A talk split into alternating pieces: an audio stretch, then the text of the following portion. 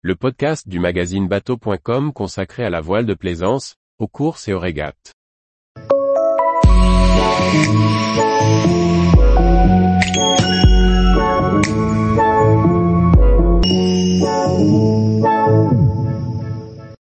Les îles Perla, première escale enchanteresse du Pacifique, après le canal de Panama.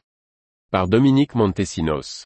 À seulement 35 000 de côte, les îles Perla tirent leur nom de l'extraction de perles. Le climat agréable et les multitudes de possibilités de mouillage ont fait de cette centaine d'îles du Pacifique, à la sortie du canal de Panama, un lieu de croisière et d'escale idyllique. Les eaux de l'archipel des Perla, à l'ouest des côtes du Panama, abritent de magnifiques massifs coralliens. Le snorkeling permet d'admirer de nombreuses espèces de poissons tropicaux, de corail et quantité de tortues. En revanche, les perles, elles, se sont considérablement raréfiées. En revanche, de juillet à septembre, c'est la période de migration des baleines à bosse, tout de même plus facile à repérer qu'une petite sphère nacrée. Archipel d'origine volcanique, les Perlas offrent plages immaculées et paysages de rêve. Les amoureux de la nature peuvent y admirer de nombreux oiseaux au cours de randonnées à travers une végétation luxuriante et riche en arbres fruitiers. L'ensemble de l'archipel, très peu peuplé, dégage une quiétude et une tranquillité rares.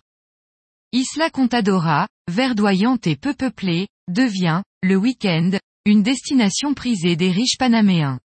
Les vestiges du palace Hôtel Contadora, très en vogue dans les années 80, contribuent au charme de la jolie Playa Larga. De nombreuses résidences secondaires luxueuses occupent une partie de ce territoire clairement réservé à une classe très aisée, mais cependant accessible aux navigateurs de passage. Isla Espiritu Santo possède une particularité intéressante pour le navigateur plaisancier. L'une de ses nombreuses plages se trouve orientée de manière telle qu'il est possible d'y échouer, à la faveur d'une marée. Si elle est privée, la végétation tropicale et les dizaines de plages aux eaux limpides et chaudes de l'île de San José offrent l'opportunité de magnifiques randonnées et robinsonnades à terre.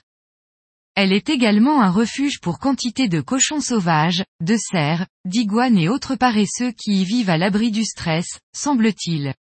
Il est possible d'ancrer dans une charmante baie tranquille, équipée d'un petit hôtel cossu parfaitement intégré au paysage. En échange de quelques vivres, préalablement achetés à Panama, il est possible de remplir la cale du bord de produits frais. Lors de notre passage, nous quitterons San José avec une réserve impressionnante de pamplemousse, d'orange, de citron. Et une majestueuse collection de délicieux souvenirs.